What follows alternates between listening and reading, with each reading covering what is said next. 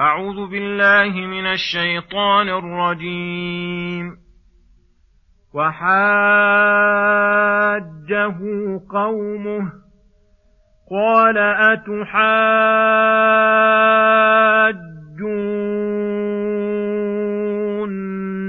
في الله وقد هدان؟ ولا أخاف ما تشركون به إلا أن يشاء ربي شيئا وسع ربي كل شيء علما أفلا تتذكرون وكيف أخاف ما أشركتم ولا تخافون أنكم أشركتم بالله ما لم ينزل به عليكم سلطانا فأي الفريقين أحق بالأمن إن كنتم تعلمون الذين آمنوا ولم يلبسوا إيمانهم بظلم أولئك لهم الأمن وهم مهتدون وتلك حجتنا آتيناها إبراهيم على قومه نرفع درجات من نشاء. إن ربك حكيم عليم. ووهبنا له إسحاق ويعقوب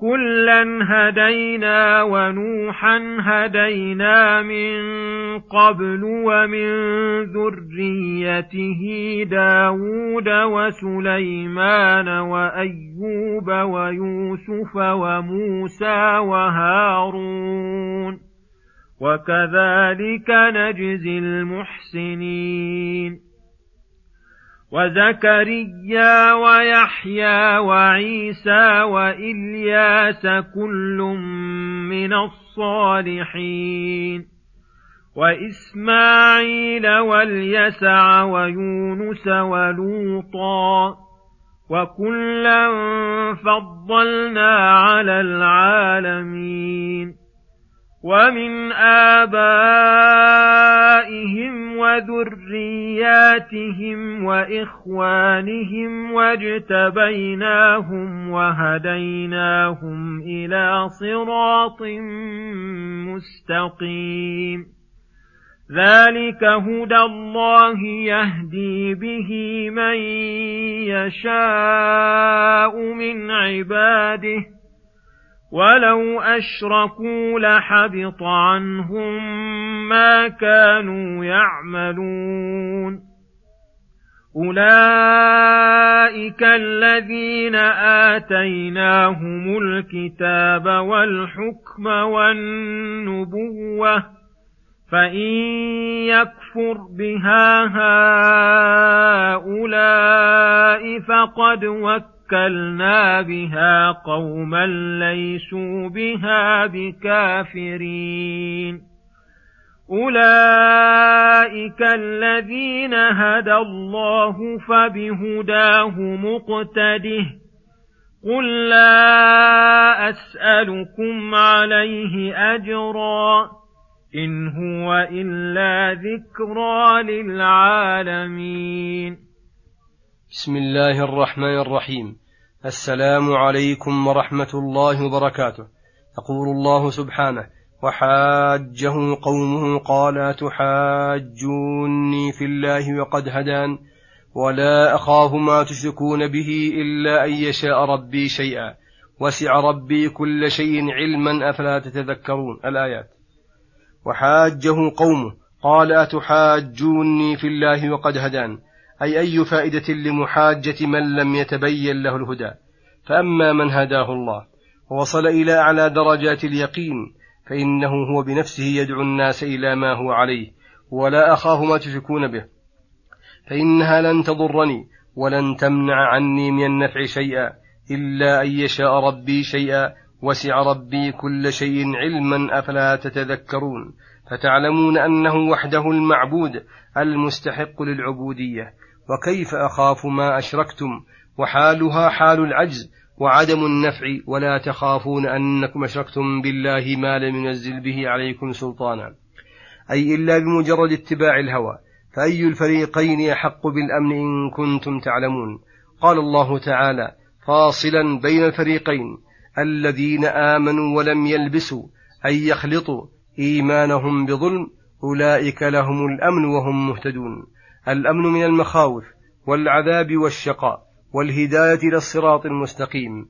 فإن كانوا لم يلبسوا فإن كانوا لم يلبسوا إيمانهم بظلم مطلقا لا بشرك ولا بمعاصي حصل لهم الأمن التام والهداية التامة. وإن كانوا لم يلبسوا إيمانهم بالشرك وحده ولكنهم يعملون السيئات حصل لهم أصل الهداية وأصل الأمن وإن لم يحصل لهم كمالها. ومفهوم الآية الكريمة أن الذين لم يحصل لهم الأمران لم يحصل لهم هداية ولا أمن بل حظهم الضلال والشقاء. ولما حكم لإبراهيم عليه السلام بما بين به من البراهين القاطعة قال وتلك حجتنا آتيناها إبراهيم على قومه أي على بها عليهم وفلجهم بها. نرفع درجات من نشاء. كما رفعنا درجات إبراهيم عليه السلام في الدنيا والآخرة فإن العلم يرفع الله به صاحبه فوق العباد درجات خصوصا العالم العامل المعلم فإنه يجعله الله إماما للناس بحسب حاله ترمق أفعاله وتقتفى آثاره ويستضاء بنوره ويمشي بعلمه في ظلمة في ظلمة ديجوره. قال الله تعالى يرفع الله الذين آمنوا منكم والذين أوتوا العلم درجات. إن ربك حكيم عليم. فلا يضع العلم والحكمة إلا في المحل اللائق بهما وهو أعلم بذلك المحل وبما ينبغي له. ثم يقول سبحانه ووهبنا له إسحاق ويعقوب كلا هدينا ونوحا هدينا من قبل ومن ذريته داود وسليمان وأيوب ويوسف وموسى وهارون. وكذلك نجزي المحسنين. الآيات. لما ذكر الله عبده وخليله إبراهيم عليه السلام وذكر ما من الله عليه به من العلم والدعوة والصبر ذكر ما أكرمه الله به من الذرية الصالحة والنسل الطيب وأن الله جعل صفوة الخلق من نسله وأعظم بهذه المنقبة والكرامة الجسيمة التي لا يدرك لها نظير فقال ووهبنا له إسحاق ويعقوب ابنه الذي هو إسرائيل أبو الشعب الذي فضله الله على العالمين. كلا منهما هديناه الصراط المستقيم في علمه وعمله. ونوحا هديناه من قبل وهدي وهدايته أعلى أنواع الهدايات الخاصة التي لم تحصل إلا لأفراد من العالم. وهم أولو العزم من الرسل الذي هو أحدهم ومن ذريته. يحتمل أن الضمير عاد إلى نوح لأنه أقرب مذكور لأن الله ذكر مع من ذكر لوطا وهو من ذرية نوح لا من ذرية إبراهيم لأنه ابن أخيه. ويحتمل أن الضمير يعود إلى إبراهيم لأن السياق في مدحه والثناء عليه. ولوط وإن لم يكن من ذريته فإنه ممن آمن على يده. فكان منقبة الخليل وفضيلته بذلك. أبلغ من كونه مجرد ابن الله. داود وسليمان ابن داود وأيوب ويوسف ابن يعقوب. وموسى وهارون ابني عمران. وكذلك كما أصلحنا ذرية إبراهيم الخليل لأنه أحسن في عبادة ربه وأحسن في نفع الخلق كذلك نجزي المحسنين لأن نجعل لهم من الثناء الصدق والذرية الصالحة بحسب إحسانهم. وزكريا ويحيى ابنه وعيسى ابن مريم وإلياس كل هؤلاء من الصالحين في أخلاقهم وأعمالهم وعلومهم بل هم سادة الصالحين وقادتهم.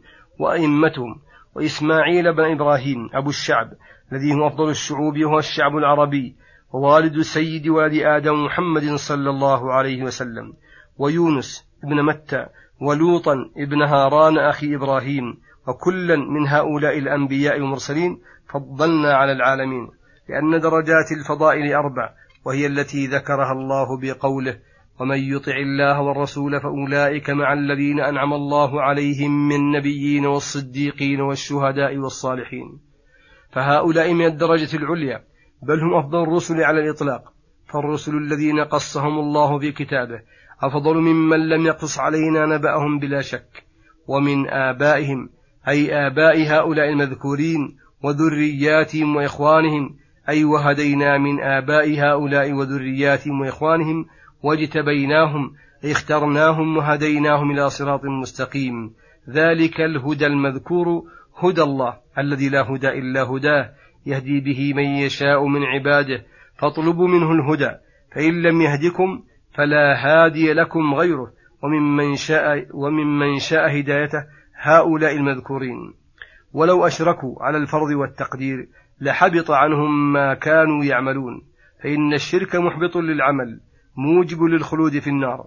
إذا كان هؤلاء الصفوة الأخيار لو أشركوا وحاشاهم لحبطت أعمالهم فغيرهم أولى.